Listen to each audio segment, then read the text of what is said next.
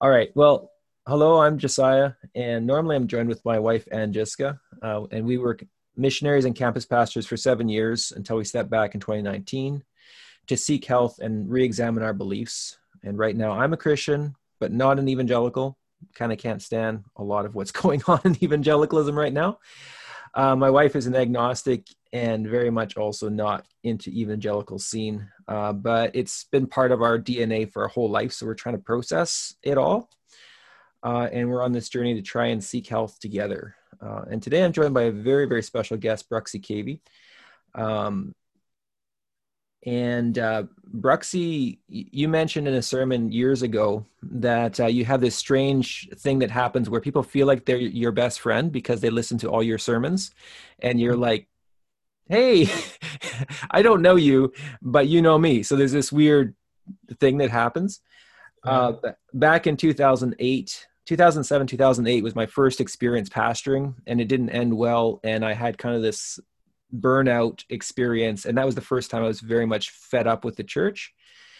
And um, at that point i was halfway through seminary and i was ready to walk away from it all. And really it was i was driving a truck at the time and i had a lot of time for podcasts and i discovered your podcast and you kind of brought me back to faith at that point and kind of you were the only pastor i could stand to listen to.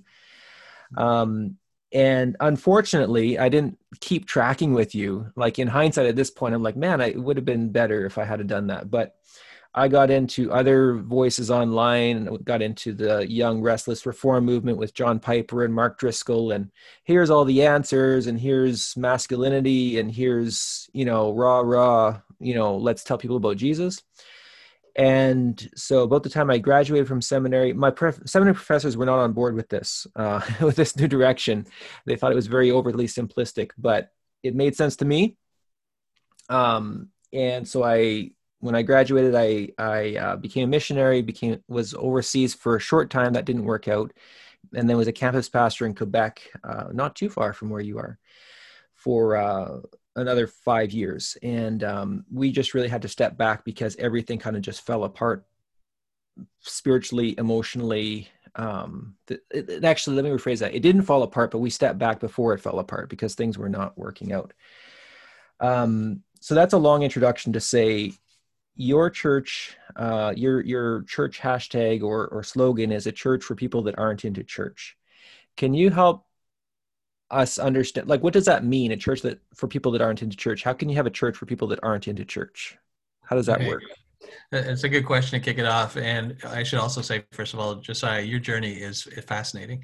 Um, and it, you probably represent emotionally and spiritually the journey of a lot of people. Our our cultures in Canada and the US and just Western society in general, it has a, a large and growing demographic of people who would say, I'm spiritual but not religious, of people who yeah. have often grown up within a religious background and it has either seemed irrelevant to them or it has or worse than that it has become a painful experience and a, a negative experience a destructive experience instead of a, an experience that has built them up and um, and that's true also uh, true especially for the christian religion in some people's lives and so we've we've said I mean, many of these people who say you know i've had a negative experience with religion especially the christian religion might also say, I'm not prepared to fully jettison the idea of God. Yeah. And I even have a warm spot left for Jesus. Even if I don't believe in God, um, there's still something, I have to admit, there's something beautiful about the historical figure of Jesus.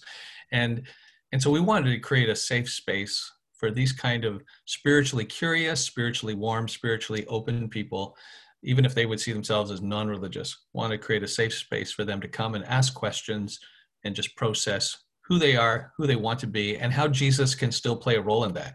Um, and so we would have people at the meeting house who would would be atheist but warm to Jesus, and would say, even as an atheist, I want to learn about Jesus. And then we would have people who are, you know, gaga for God, who say, but I need to ground my faith in Jesus because a passion for God in general well, you can blow yourself and other people up for a passion for God in general if you're not yeah. grounded in the enemy love peace teaching of Jesus. And so we um, we've got a wide spectrum of people at the meeting house with Jesus kind of looping us together, tying us all together, and saying let's learn together. So I, I love that. I love it completely. And in fact, that's my journey to even being a theist for believing in God. Some people are really into God, and then they figure out which God, and it comes down to Jesus for them. Uh, but for me, I would probably be an atheist if it wasn't for Jesus. But I'm one of those people who would say, Jesus, he's compelling to me. He he pulls me in. I can't look away. There's something amazing happening in the life and teachings of Jesus, and and so I, I, I get to the point of trusting him, and then Jesus tells me there's a God, and I say, mm-hmm. oh, okay, well, all right then. I've trusted you on so many other things, and you you have uh, seemed to really be bringing truth to the table. So when you tell me there's a God, I'm going to trust you on that one as well. Um, so that's how I come to faith. So so to say we're a church for people who aren't into church is to say for people who are not into church in the in in the structural sense and have been burned out, we are we're a church that is uh, is more open and loose around the edges for who's in and who's out, less judgmental on that categorization, but more centered on Jesus. It's what's called centered set instead of bounded set, which is a whole other conversation, and people can mm-hmm. Google it. But the different, but cent, we're centered set versus bounded set, which a lot of religions are, and uh, a lot of churches are. So your book is The End of Religion: Encountering the Subversive Spirituality of Jesus. And in that book you really go into depth about a lot of the problems with religion and how Jesus uh, didn't come to establish a different religion, he came to blow up all religions and show mm-hmm. us that religion is not the way. Um, as we were, as my wife and I were processing and, and kind of stepping back and having kind of a, a private crisis of faith, 2020 happened. And mm it just was like, what are you guys doing? Like, what are you mm-hmm. guys doing? You know, there's things happening. God is at work, but it's not happening with the church.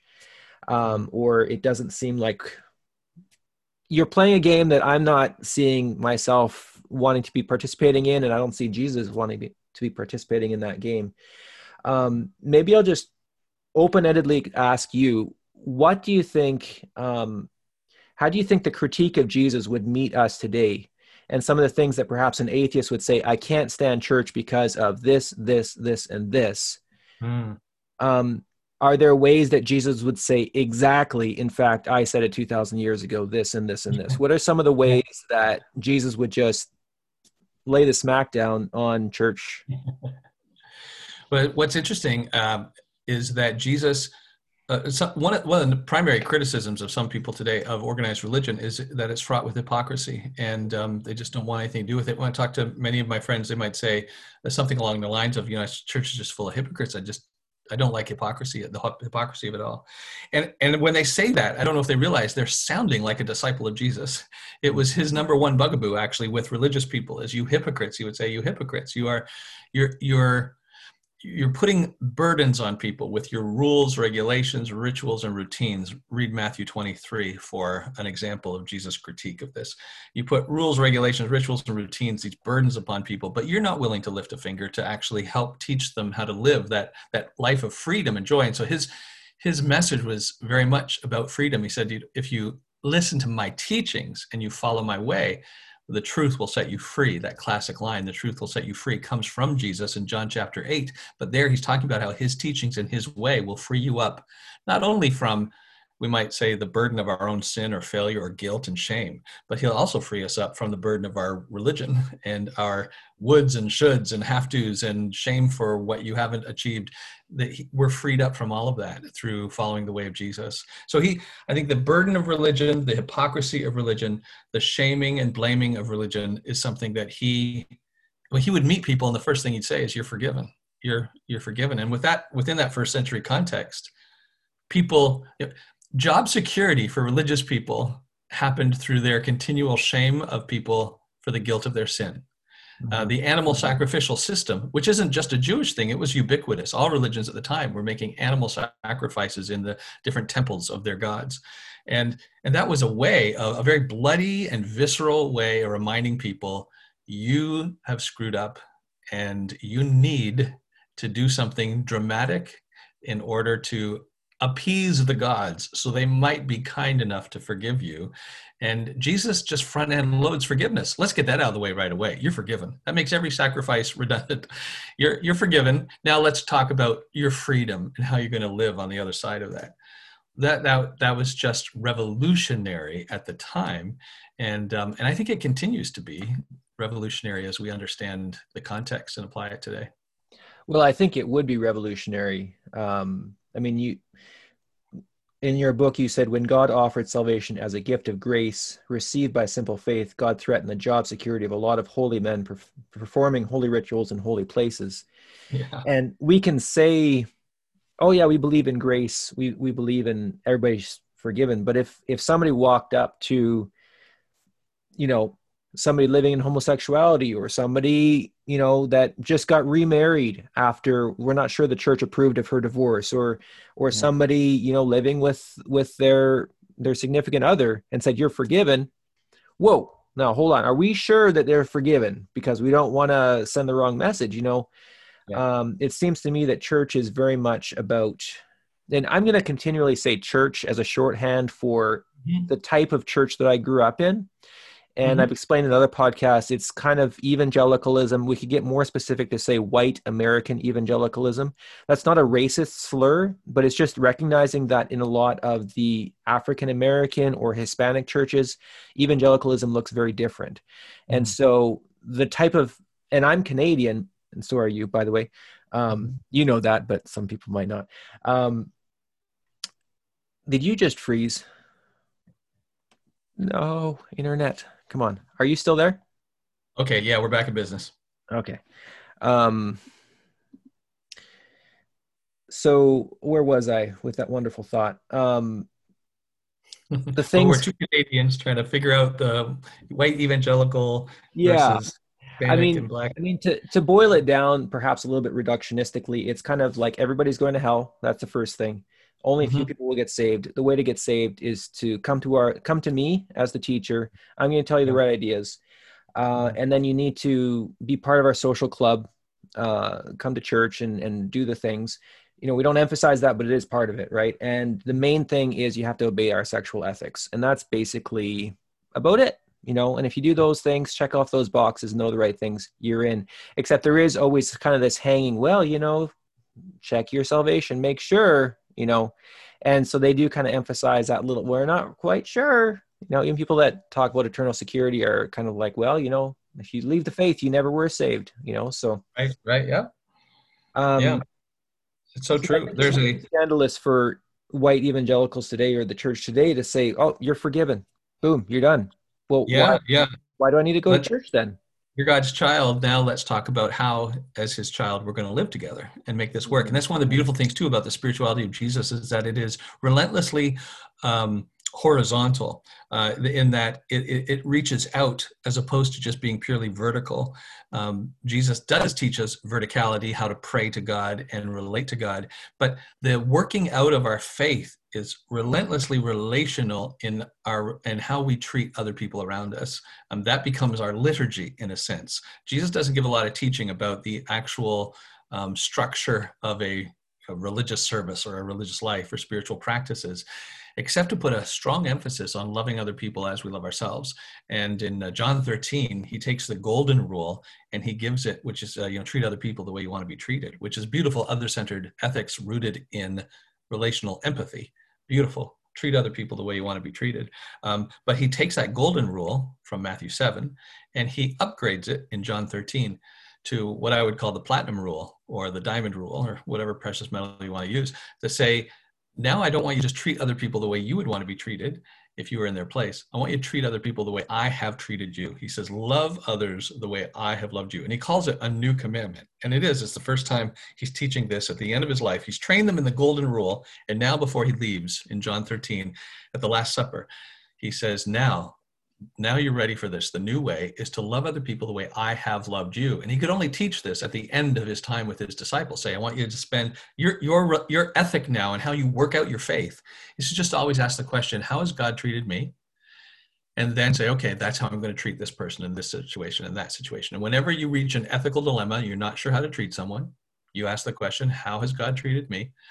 Um, how does Jesus show that? And now I'll move forward. Not how, is, how has the religious institution treated me, but God. And then Jesus shows us a God who is who's beautifully, generously forgiving and embracing, especially for people who are on the margins of organized religion. Um, and so I carry that forward. And my religious, quote unquote, working out of my faith, my religion becomes loving other people. Uh, there was this guy, John Wesley, who said, Love is my religion. He didn't tend to use the word religion for his Christian faith, and that's the word Jesus uses as faith. But if you want to use the word religion, John Wesley would say, Okay, well, love is my religion. I, I focus on other people and I give to them what I know Jesus has already done for me. And I think that's that's a beautiful way to live. And Jesus, if more and more people would follow Jesus, we would be a much more gracious and forgiving and joyful people, as opposed to the impression the church has given is that when you become more religious as a Christian, you become more judgmental and mm-hmm. separatist, mm-hmm. and you can serve you confuse conservatism with holiness, which is a classic maneuver of the Christian religion. Jesus calls us to be holy, but holy means to be separate in, in that you're not just conforming to the way of the world, you're willing to stand out. Uh, holiness is to be going is going in a different direction. Exactly. So as as people who are not just being conformed to the selfish ways of the world, we're going to be different. What does that look like? Well, it looks like love, Jesus would say.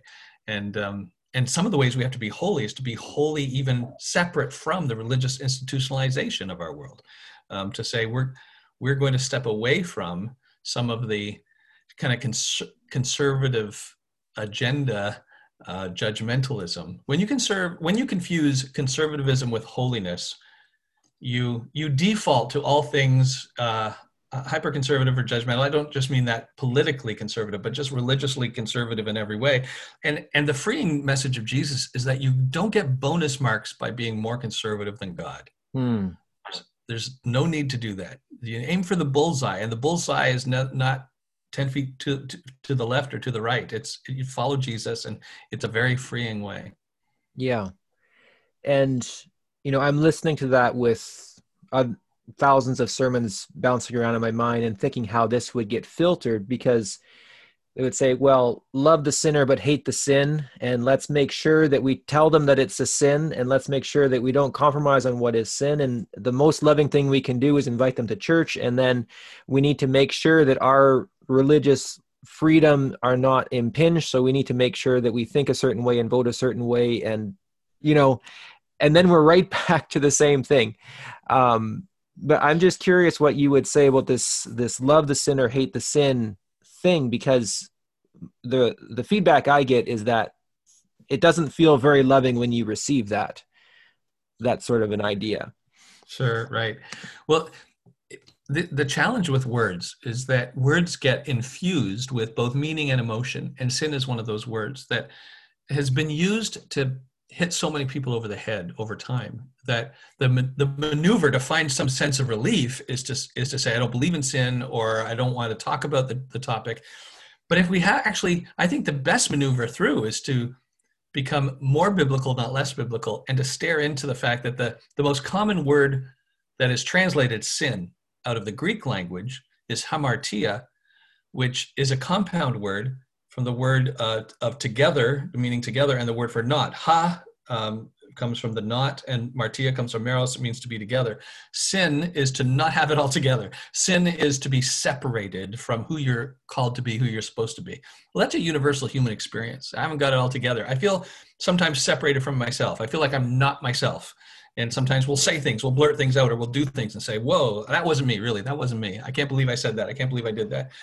Um, to be human is to have that sense of separation from our higher self, who we really think we can be and should be. And that's not even me having to base that on the Ten Commandments or some external law. That's me basing it on my own conscience. You know, the Apostle Paul said, everyone has the law of God written on their heart just by virtue of our humanity. We have a conscience. And we don't live up to our own conscience. We're separated from who we think we should be. But the beautiful thing about sin is that Jesus is um, front end loads forgiveness and says, let's let's release the past and focus now on the future. The only thing about your past that matters is that Jesus has forgiven you. And and now Christians, real Christ followers, are defined by our future. Who are we hmm. becoming? I'm not there yet, but who am I becoming? I'm going to lean into that. I'm going to participate with that flow. And and Jesus is taking me there. And that that's filled with hope and anticipation as opposed to guilt and shame. So I'm I'm happy to say, yes, we should talk about sin more. We should talk about um, a failure, but let's talk about it in the proper context of this grace and forgiveness of Jesus that frees us from our past and then sets us up for a future focused way of living. Mm-hmm. Yeah, that's beautiful. Um, and I, I don't think anybody objects to this idea in principle of sin. Like every, I don't think anybody says, "No, I'm perfect." Seriously, I'm perfect. Mm-hmm. Right. I, but somehow it has become a very heavy message, and I'm not sure if it's just this uh, this concept of that you are defined essentially as a sinner, or that you know there's just it's become very heavy. Like, um, but I don't think anybody objects to the fact that I'm not perfect and that I need forgiveness for my sins. Like, can you help me with that? Like, why? why has it become so heavy this concept of sin when when in principle yeah sure nobody's perfect you know yeah, yeah, that's true. Um, I think perhaps Christians have distilled the gospel, which is that word for the good news message of Jesus. Remember, it's supposed to be a good news message of Jesus. Right. Right. Um, they've distilled that down to a message purely of salvation from sin. Mm-hmm. Uh, Jesus came, came to die and save you from your sin. So it only defines humankind in terms of, uh, of our sin. We are sinners in need of a savior. And to define ourselves merely as sinners in need of a savior, there's a half truth in there, but a half truth is also a half lie if you rely on it. Um, the, the Bible doesn't begin in Genesis chapter 3 oh, you ate the wrong apple and now you're a sinner. The Bible begins in Genesis 1 and 2 by saying, first and foremost, we are glorious image bearers of God by virtue of our humanity. And that is not lost by what theologians call the fall or eating from the, the tree of the knowledge of good and evil. We don't lose our identity as image bearers of God. Every human being is made in the image of God, which in ancient Near Eastern myths, uh, God's God's created humans to serve them, and um, and and to to work the garden to provide produce for the gods to feed the gods to take care of the gods and to um, and and humans were never made in the god's image and likeness they were part of the animal kingdom and kings maybe were said to be in the image of god yeah. or right but but now this subversive biblical narrative of every human is made in the image of god and every human is is given the garden but to to produce and to care for because you're in charge of the world. You rule over it, as Genesis 1. Um, so this this identity makes the idea of sin i mean that's why sin is tragic because we are falling short of who we really are and we're really meant to be um, when you see a worm crawling through the dirt it's not tragic because that's what a worm was made to do but mm-hmm. when a human being is crawling through the dirt of life you know living below who they were made to be then it becomes tragic and sin is only a tragic thing because of who we're really meant to be um, so I, I think the church has tended to reduce the message and the role of Jesus as Jesus as Savior from your sin because you're a sinner, and to say, well, there's a truth in that, but there's a whole lot more than that. Jesus is also Lord and King of a kingdom that He invites you into to participate, which is this new family, this new way of living here and now, um, which is is beautiful. And He's our mentor in how to do that um, and uh, and he's inviting you because you're precious to him. You are an image bearer of God, and he wants to help restore who you were originally made to be. And um, and so there's this beautiful, hopeful, joyful aspect to the message. And I, I think the the message of salvation from sin, there's a nugget of truth there, but it's if you only focus on that, you reduce who Jesus is and his role in our lives. You reduce the gospel uh, to merely a transaction for our own salvation, and you reduce our understanding of what humankind is. Um, that's the, the, church has done that classically, and um, and and the I understand the maneuver of people to say, well, then I want nothing to do with it. But I, I'm inviting people to say, actually, if we stare into the Bible and into the teachings of Jesus even more, you'll find the answer to this oppressive system that people have set up in His name. Mm-hmm. I'm wondering if we could spend some time because you've explained this in a way that um, I don't. Nobody else has done as good a job, and I don't think anybody else has even really touched it. Uh, you've really talked about how Jesus, in some of the familiar passages that we've all read a million times, how that was a critique on religion, not just for then, but for all time. Can you, like, what are kind of two or three stories that really stand out? And I don't mind spending a lot of time here, where Jesus mm-hmm. really critiqued religion in some of these familiar mm-hmm. stories that maybe we haven't seen them this way and that we could mm-hmm. apply that to our own you know uh, feelings of uneasiness with religion today sure okay um, John chapter 5 is a great place to go where Jesus heals a guy who hasn't um, who was not able to walk. And when he heals him, he doesn't just tell him stand up and walk. This is amazing. He says pick up your mat and walk. Uh, and it, it really he identifies that in the healing is going to be a specific action that you need to do and that's walk away from here now that you can walk you're healed but walk away from here carrying your mat and then john who's telling this story waits until just after that to tell his audience, you know, the day Jesus did this was the Sabbath. Now, in the first century, if you had any Jewish religious knowledge, that would be your moment to gasp in the story. What? The, the Sabbath? Because there, uh, there, you know, the Ten Commandments had said not to work on the Sabbath, and then Jeremiah, the prophet, in Jeremiah 17, says that one of the ways that you work on the Sabbath and break God's law is by carrying around personal belongings. Hmm. Whoa!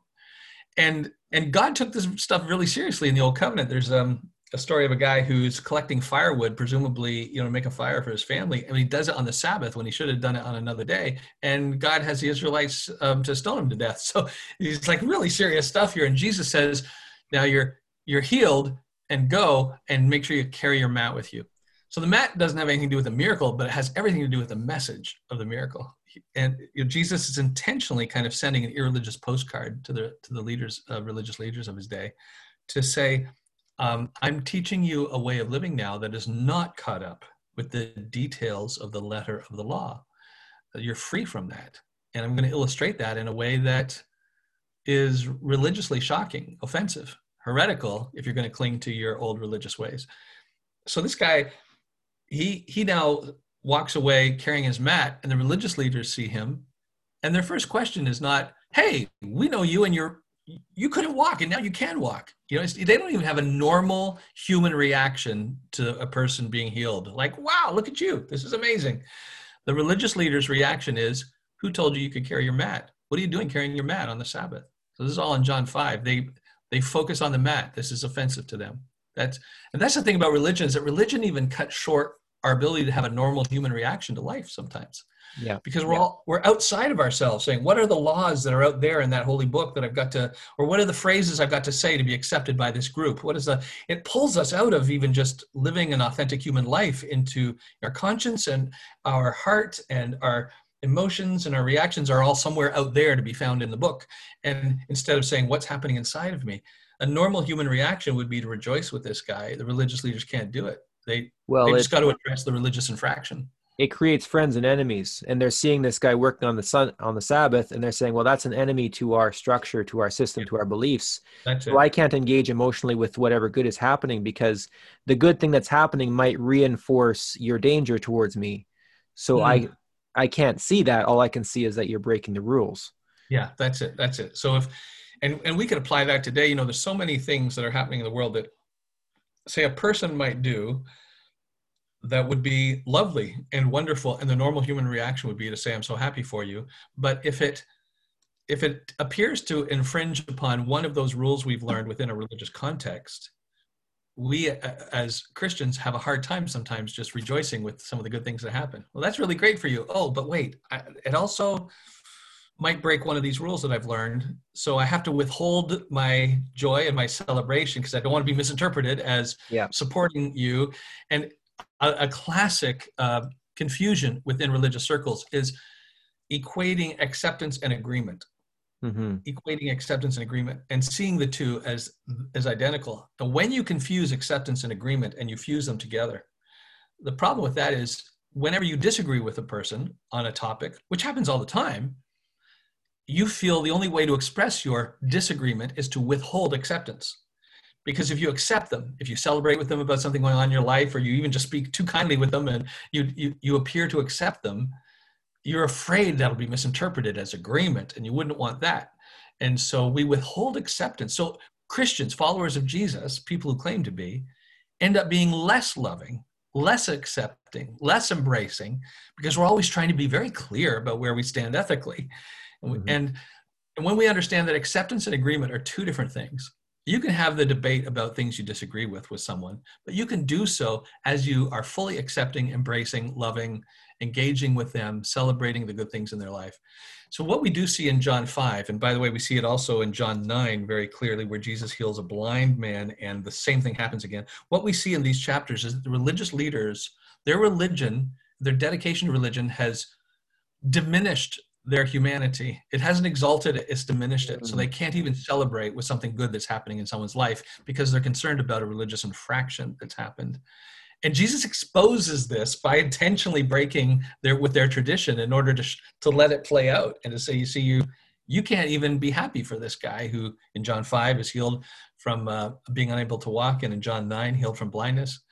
Um, it it exposes the heart of religion when we see the reaction, and and they come to Jesus. They say, "Who gave you the authority to do this?" You, how can you and it does come down to an issue of authority um, and jesus is taking authority over the whole religious system yeah and and and I love that they, they identify for eight years to get this authority. Where, how yeah, dare yeah, you? Right. Yes, yes. And it's so interesting. Jesus says, uh, he says, "Listen, my Father's always been working on the Sabbath, and I too am working," which is so cool because he doesn't he doesn't try and just um, dismantle the tension by smoothing it all over. Because it would have been an opportunity for jesus to say oh guys don't don't misinterpret. I just wanted him to carry his mat because i didn't want him to leave it behind. But th- don't consider that work on the sabbath. I didn't mean to offend. Mm-hmm. that, that's not how he smooths it over. He says well actually it is work. You think you shouldn't work on the sabbath? You're right except my father that god has been working on the sabbath and i work on the sabbath. I break the law because i'm above the law. Uh, and i don't i'm not submitted to it. There's not a higher authority than well me. I mean he would end the gospel of matthew with the great commission by beginning and saying all authority on heaven and earth has been given to me not to that rule book not to the 10 commandments not to moses but to me. And so we we follow jesus out of this way of law out of this way of micro judgments on the letter of the law. We follow him out of that into this way of love that is so beautiful and freeing. The last thing I'll say just about John 5 and this one healing and all, and it's the conversation that comes after the healing that's so fascinating. Um, Jesus says, when talking with the religious leaders, then he says, you know, you, um, you search the scriptures thinking they'll give you eternal life. You need to know that just being Bible centered is not enough. You need to come to me or you'll use the Bible wrong. And he has this line in there in John 5, I think it's around verse 37 or 38, where he says, Your problem, even though you we know that they studied the scriptures, memorized large portions of the scriptures, and and thought that they followed the Bible, he says, the problem is that you don't have the word of God in you. Boom. Uh, the you don't have the word of God in you. It, so the Bible, knowing the Bible, saying you follow the Bible and you're all about the Bible, is not the same as knowing the word of God, the message of God to us. There's a lot of people who read the Bible a lot who can use it to justify all kinds of violence and judgment. And Jesus says that's not the word of God. You might be drawing things from the Bible, but you don't have the word of God. And that's a real challenge to our evangelical religious systems where we say, well, we're all about the word of God. And when we say that, we usually hold up a, a big black book and maybe slap it a bit for for preaching emphasis and say mm-hmm. you know you got to be all about the word of god. And jesus saying whoa whoa whoa you can be all about the bible and still miss the word of god. So there's a lot packed into that one conversation in john 5 yeah and that's great. And what i love about this and so many other passages uh, when i hear you talk about them is how jesus like I don't know if I can say this correctly, but like he almost kind of gave the finger to them in a like in a way that like took them a while to unpack. Uh, like you, I think you mentioned like a holy time bomb or something like that. Yeah, but yeah, even, grenade. Yeah, but mm-hmm. I mean, even when he turned water into wine, he used holy like it, it, was like holy water like in the catholic church and and it was he desecrated basically vessels uh of holy mm-hmm. use and and he does this sort of thing over and over and he wouldn't need to. He could have done it a different way, but he kind of purposely thumbs his nose. Um, and and mm-hmm. we can look at that and say, well, working on the Sabbath is just a rule, and there's ways that we can be human and care for people, but also the Sabbath thing is not something that we've ever seen as being super important. Now, if it's something that is seen as super important, such as I don't know, modesty or um, not swearing in, in the pulpit or something like that. Like we have certain taboos that are a really big deal. Um, and, and perhaps we would be far more shocked if it was something that touched on our taboos. But I do mm-hmm. want to ask kind of a meatier question. How do you how do you draw the line between moralism on the one side i think we've been talking about that that we can fall into this rut of just like okay well jesus came to change the rules okay well what what exactly were his rules okay don't get divorced and um, you know don't you know you have to always turn the other cheek and whatever. You figure out the rules and then that's the rules. And then now we're in this rut right? So yep. we want to avoid that but how do you avoid the other rut of just there are no rules. Whatever yes. you want you know just you know and and that's all fine and well until you start trampling on other people i guess and then you're well hold on a second jesus said this well you know i, I listened to the word of god you know and and yeah. I, am inspired and the holy spirit is with me and i've decided that i should take all your money and punch you in the face not yes. really but you know what i mean so you're how right do you on. how do you trace between those two yeah that's good it, one of the things that jesus draws us towards is to leave behind the old operating system of discerning your ethics through the letter of the law and move into the new operating system of discerning your ethics through the love of God that Jesus models for us. And what's important is if you is that he doesn't just teach the end of the law or the end of religion. The, my book's called The End of Religion, but as I move through the end of religion, I help set us up for the beginning of something new. So it's the end of one thing, but it's also the beginning of something new. So Jesus doesn't just say, we're done with all that legalism. Do whatever you want. He says, We're done with all that legalism. Keep your eyes on me, and I'm going to teach you how to live a life of other centered love. I will teach you about what forgiveness looks like, forgiving others the way you've been forgiven by me. Right? Follow, love others the way I've loved you. Um, I'm going to teach you what um, compassion looks like because I've been compassionate towards you. I'm going to teach you what laying your life down in service. He teaches this um, this new way of loving this new commandment love others as i have loved you in john 13 um, in the same context as when he washes his disciples feet. So you become the person who serves others and cares for them. So he doesn't just take away the law and leave a vacuum an ethical vacuum that we fill with whatever we want. He takes away the letter of the law and fills it with a very compelling and robust mentorship in what it means to love well and love becomes the superior ethical guidance system to law. Um, so we're not just talking about um, you know remove the law, antinomianism. You know, it's called remove the law and then just live uh, as a lawless, you know, selfish society. But he, one of the, if we follow the way of Jesus, we're leaving the law behind so we can learn to love better. Mm-hmm. And one of the, this this inside out way of living is superior than the outside in way of law. Law might constrain us, but law brings out and constrains us from doing all kinds of evil things, sure. But one of the things about law, and the Apostle Paul talks about this a lot in Romans 7, is that law tends to tempt us to be worse versions of ourselves. Um, some some simple examples. When when I'm driving down the highway near my house, uh, the speed limit is 100 kilometers an hour. So that's around 60 miles per hour. Um, when I'm driving, my mindset tends to be in relationship to that law. It's a minor law, but it I see the principle at work. My my mindset is how far over 100 can I go before I get pulled over by the police? Uh, my mindset is always what can I get away with? But can, now the consequences there are minor, but that training and that mindset, you take that into relationships in life that idea of how far how much can i get away with before i'll get in trouble? That's the mindset that law leads to. Whereas love leads to a different mindset that says how can i serve people around me? Not what can i get away with. Um, so jesus actually while he removes the law he leads us into a much better ethical system that's other centered mm-hmm.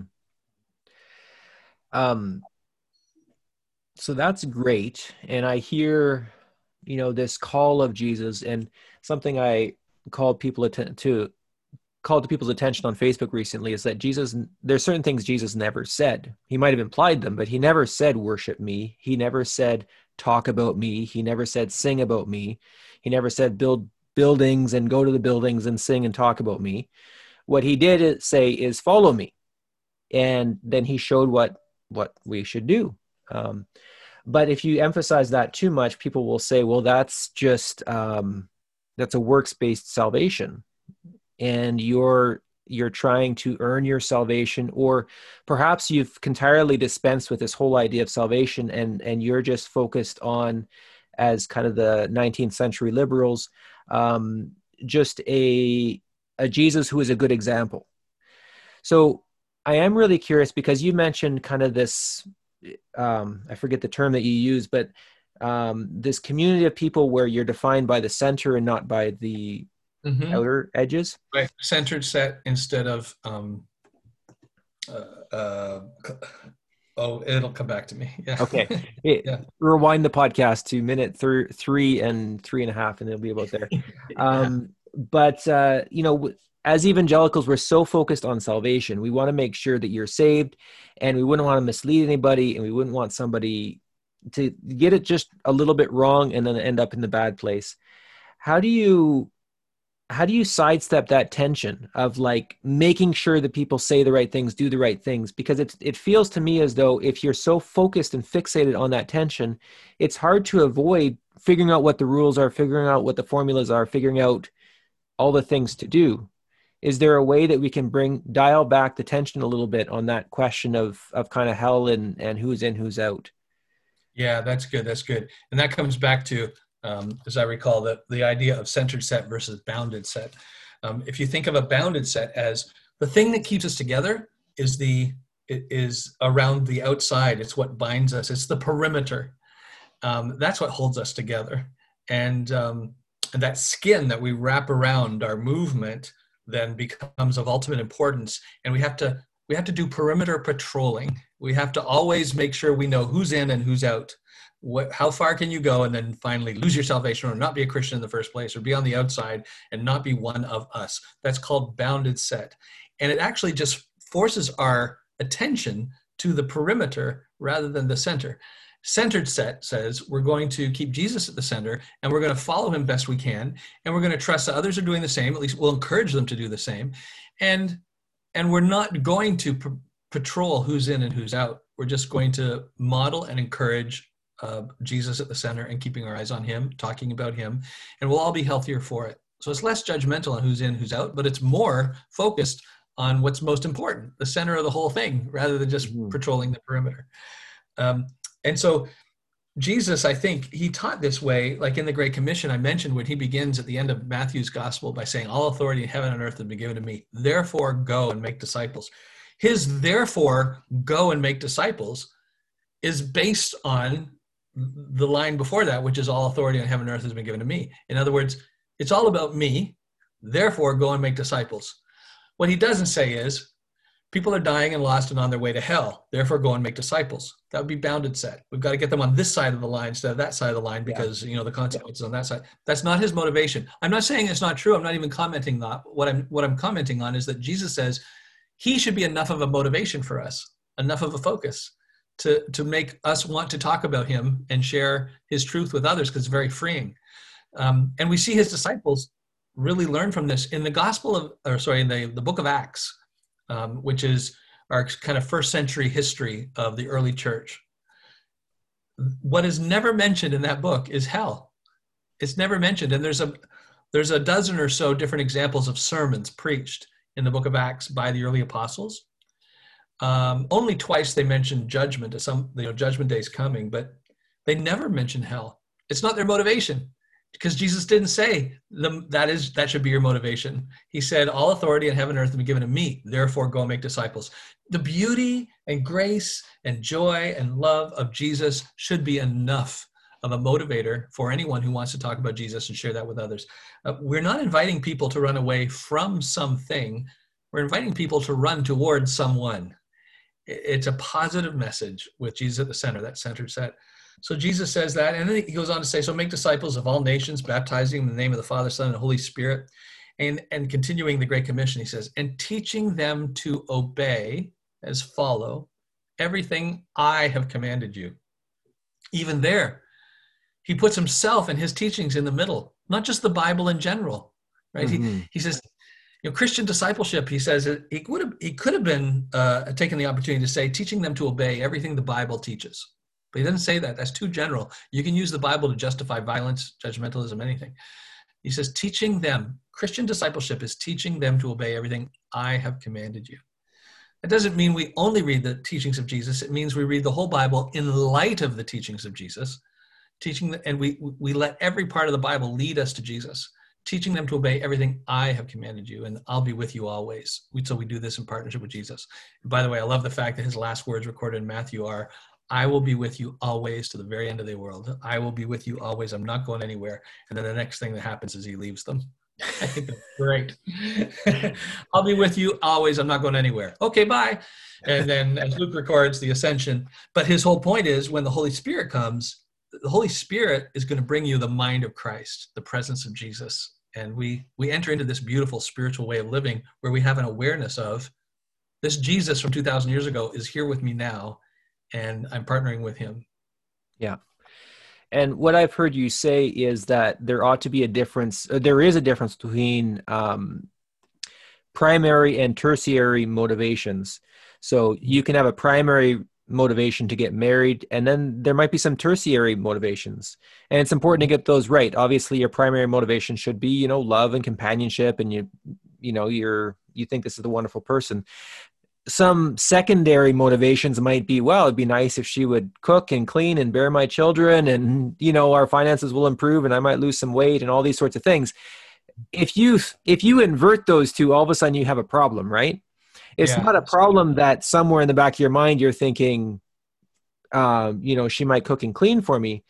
But if that's your primary motivation then she would object and say hold on a second i'm not a free domestic servant yeah. and and i think that with jesus we have inverted things and it's not that um it's not that hell it's not that that some of these things aren't part of the picture but where did jesus tell us to put our emphasis and i don't think that jesus i don't think there's ever a place in scripture where we are told to um to figure out who's not saved and fix that problem for them yeah, and it's just we're not trying to. And it's I hope that people who are listening will understand.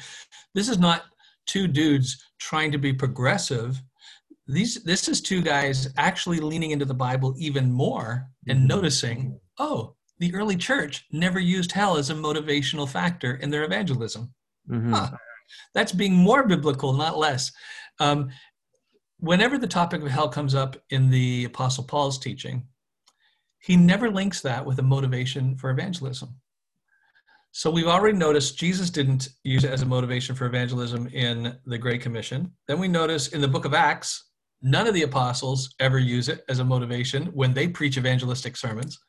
And we've noticed whenever the apostle Paul writes to the churches and says, you should go and evangelize, he never says because people are lost and dying and on their way to hell. Sometimes he talks about hell, but he doesn't link it with evangelism. Sometimes he talks about evangelism. He never links it with hell. So even in the conversations they had behind the scenes about why should we go out into the world and tell more people about Jesus, the church never linked the two together.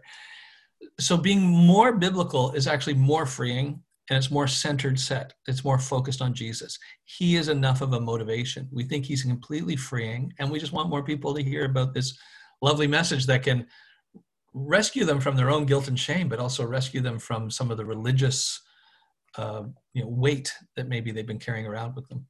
Mm-hmm. So I want to transition now into talking about religious trauma syndrome. Uh, this is a term that was coined recently to talk about people that have post-traumatic stress uh, symptoms um, or extreme anxiety and various symptoms that can arise from traumas that that happen in church or being terrified of hell being terrified of the rapture uh, being mm-hmm. terrified of an angry God. Um, some are very repressed in their sexuality. Some have developed um, PTSD and social anxiety.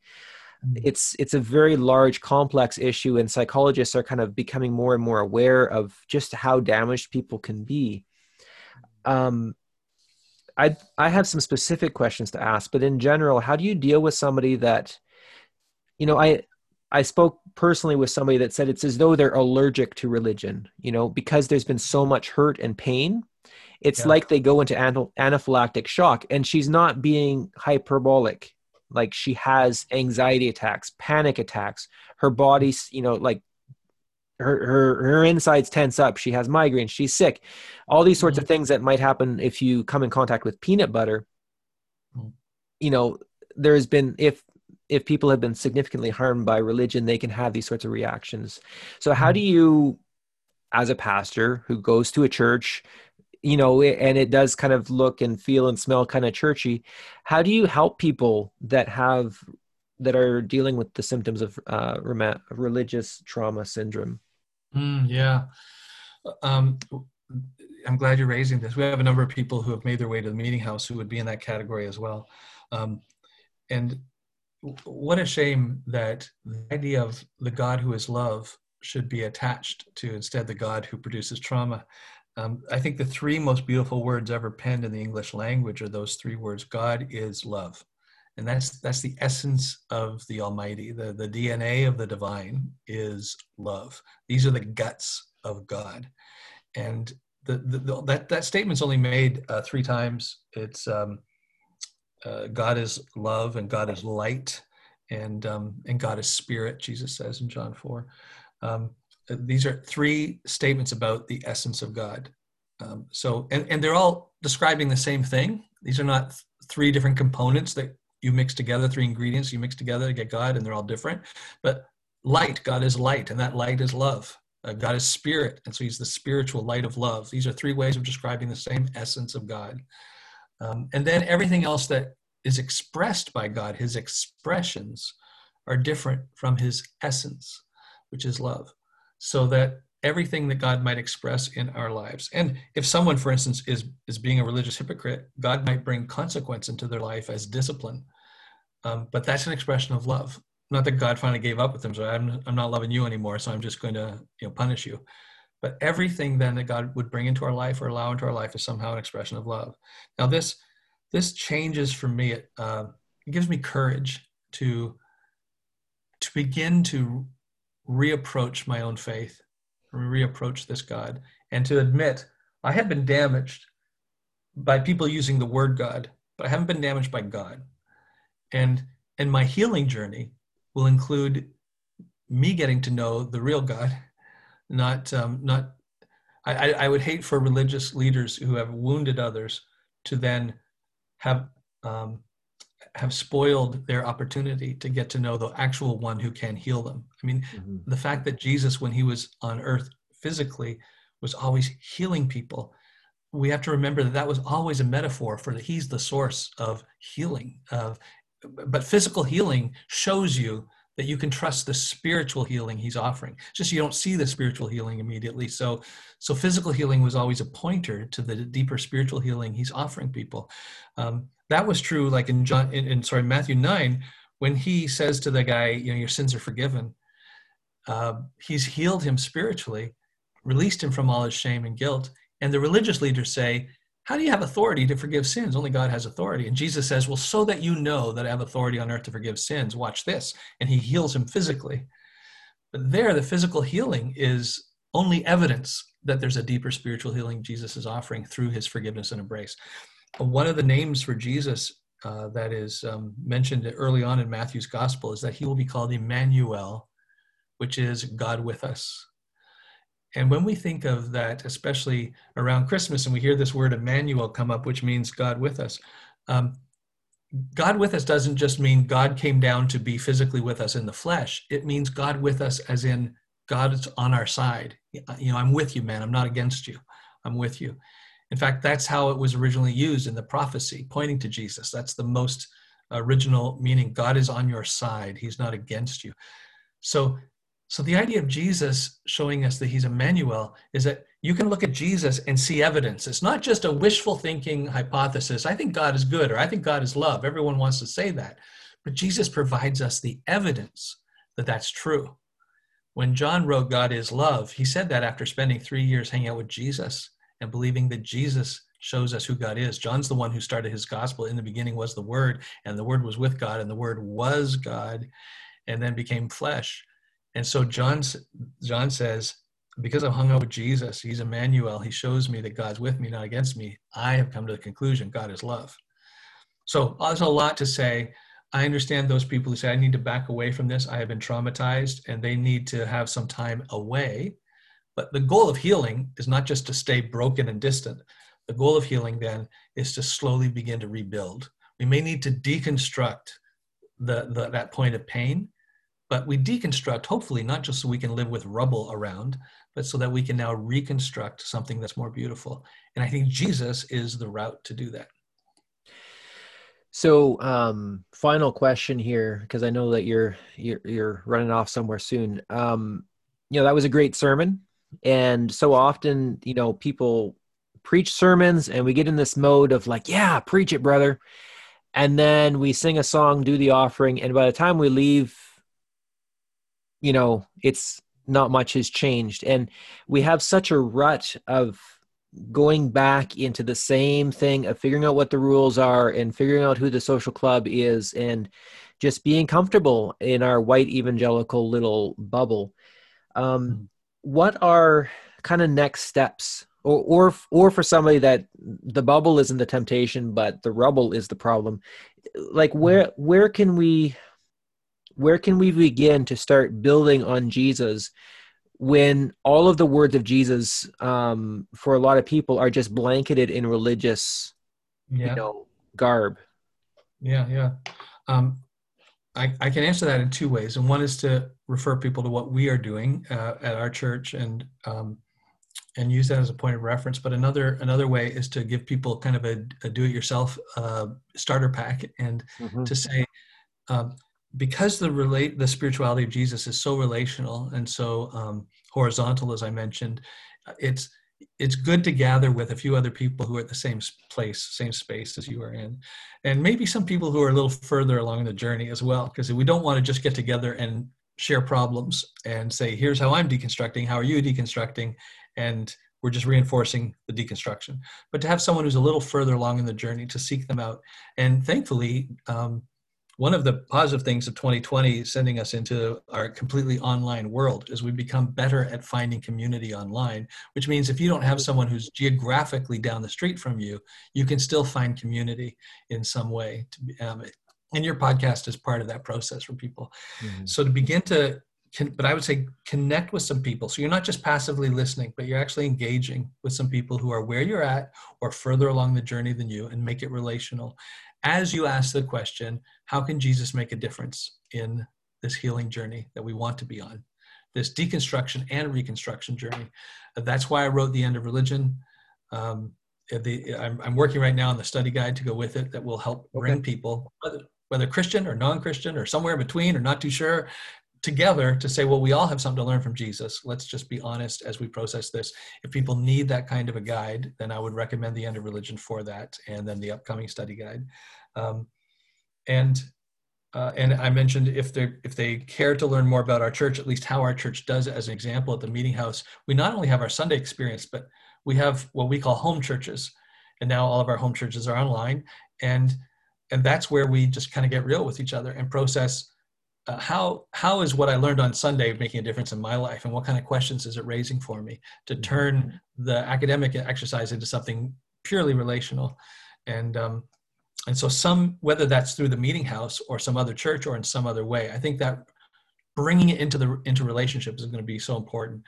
There's a great line by an author named Larry Crabb, and uh, we use it often. He says, "Real church happens when you turn the chairs to face one another." Hmm. That's good. So it's, you know, real church is not all sitting the same way, listening to the paid professional holy man at the front tell you stuff. Real church happens when that's over, and now you turn the chairs to face one another and get involved in each other's lives. And in that sense, that's the real meaning of the word church, which is why I'm not afraid to use it if I can redeem rather than reject the word. Uh, uh if you've been hurt by a version of church, the antidote, I think, is to actually find out what Jesus meant when he used the word church and said, Whenever two or three gather in my name, I'm there. That's it. You're having church. Yeah. Well, thank you very much for your time, Bruxy. And uh, I, I've appreciated your sermons in the past. I'm rediscovering them again now. And uh, this book, The End of Religion Encountering the Subversive Spirituality of Jesus, uh, you don't hold back. Uh, you're not somebody that's like, oh, well, the church isn't that bad. You know, here's my apologetic. Here's all the reasons that the Crusades were like kind of okay. Uh, you very much uh, are digging into the reality of the problems with the church and then pointing us to Jesus as a different way. Um, and so I would just, yeah, thanks for the book. Thanks for this interview. And uh, thanks for what you do. Yeah, thanks, Josiah, for what you're doing and and um, the space you're making for people to process this stuff. It's a privilege to be a part of it. If people want to learn more from me and my angle, besides looking up the end of religion online, uh, they can go to themeetinghouse.com. Uh, that's our church's website, themeetinghouse.com, or my personal website is Bruxy, my name, B-R-U-X-Y.com. Okay. Thank you. Yeah, good man. All the best. Hey, uh, do you need to go right right now? Uh, I could take five minutes. Um, I don't know if this is a five minute question, but it just it didn't fit in the podcast. Um, Sure. I'd be really curious to know what you would say as a pacifist to a woman in an abusive relationship. Do you tell her to continue submitting and and turn the other cheek, or what? Yeah, I, I encourage her to leave, and um, which I think is the equivalent of turning the other cheek. You tur- turn the, Jesus, it's interesting when he says if someone strikes you, turn the other cheek. What he doesn't say is if someone strikes you, let them. Hmm. If someone forces you to go a mile, let them. And if someone sues you for your coat, let them. In every one of those scenarios in Matthew 5, he gives them a positive reaction that it, that elevates their dignity. Um, and so I would say, what is the positive action you can do now that elevates your dignity and doesn't let them to continue to abuse you by being passive? Hmm. um, with, without being violent. You don't have to be violent, but you can still do something. So, if, for instance, a woman's being abused, I would say the way you love him well is to hold him accountable for his actions. Um, it's not a matter of saying, "Well, I love my husband, but maybe I should stop loving him." I usually say to women in a scenario like that, because if you tell them stop loving your husband and love yourself, some of them can't do that. They like, "But I love him, so I have to stay," I guess. So what I say is, if you really want to love him better, you need to leave because love says i'm going to help you become the best version of yourself and if you stay you're just enabling a bad version of him so um, you need to leave and that's your way of loving him through accountability That's awesome. Um, can I ask you another soundbite question? yeah yeah sure Um, I was in Africa and I was trying to do the right things, and Jesus said, give to everyone who asks you, and do not turn away." And I had millions of, not millions, I had dozens of beggars, and I didn't give them uh, money, and it's bothered me to this day. Uh, but I was told by the local pastors and by the book "When Giving Hurts" that you don't just give, you know, you you cause a lot of damage. So Mhm. how do you square that circle when you're being you're trying to be very faithful to Jesus' words, but when it comes to giving, like it just sometimes it just doesn't work. Uh, yeah, I understand that. I think there are two ways of giving today. Maybe there weren't two ways back then. Back then, there were no systems of giving. There were no no charities per se. There was the way you gave was to literally take money out of your purse or pocket and put it into the hands of a beggar.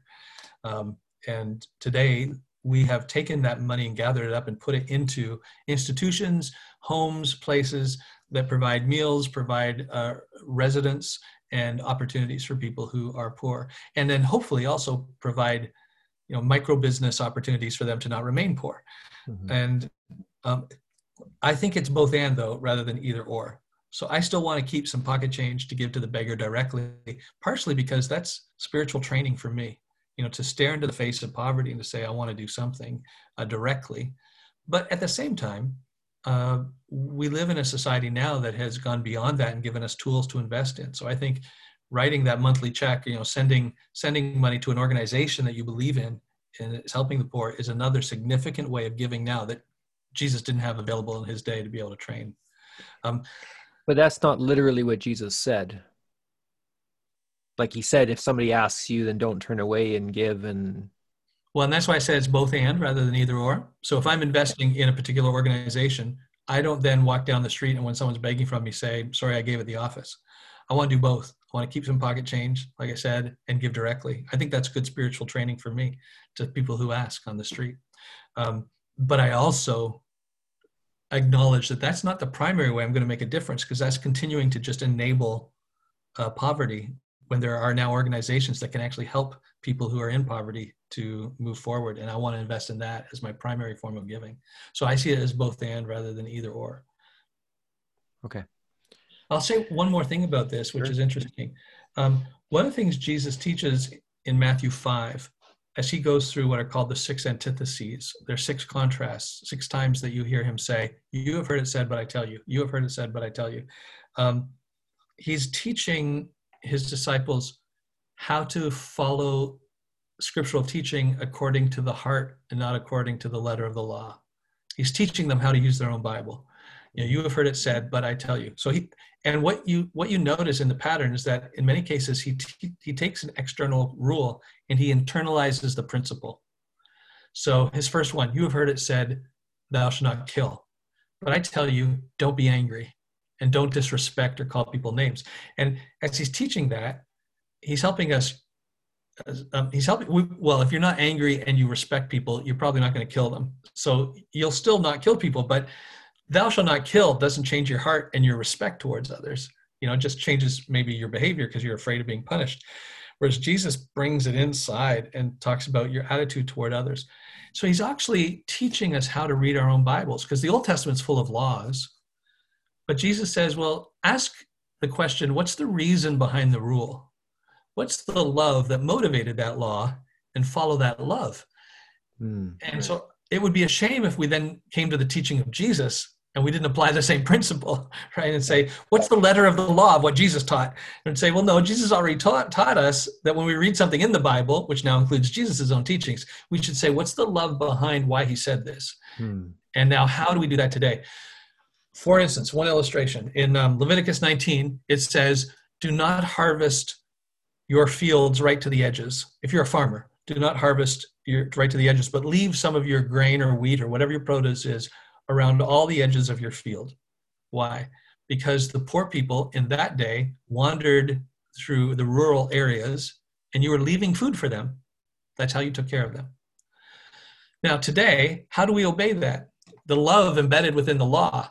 If I'm a farmer uh, well, there are no poor people wandering in the rural areas looking for food. They all go to the urban areas now, right? Yeah. So if I'm a farmer and I want to obey the love of that law, I disobey the letter of the law and I harvest to the edges of the field.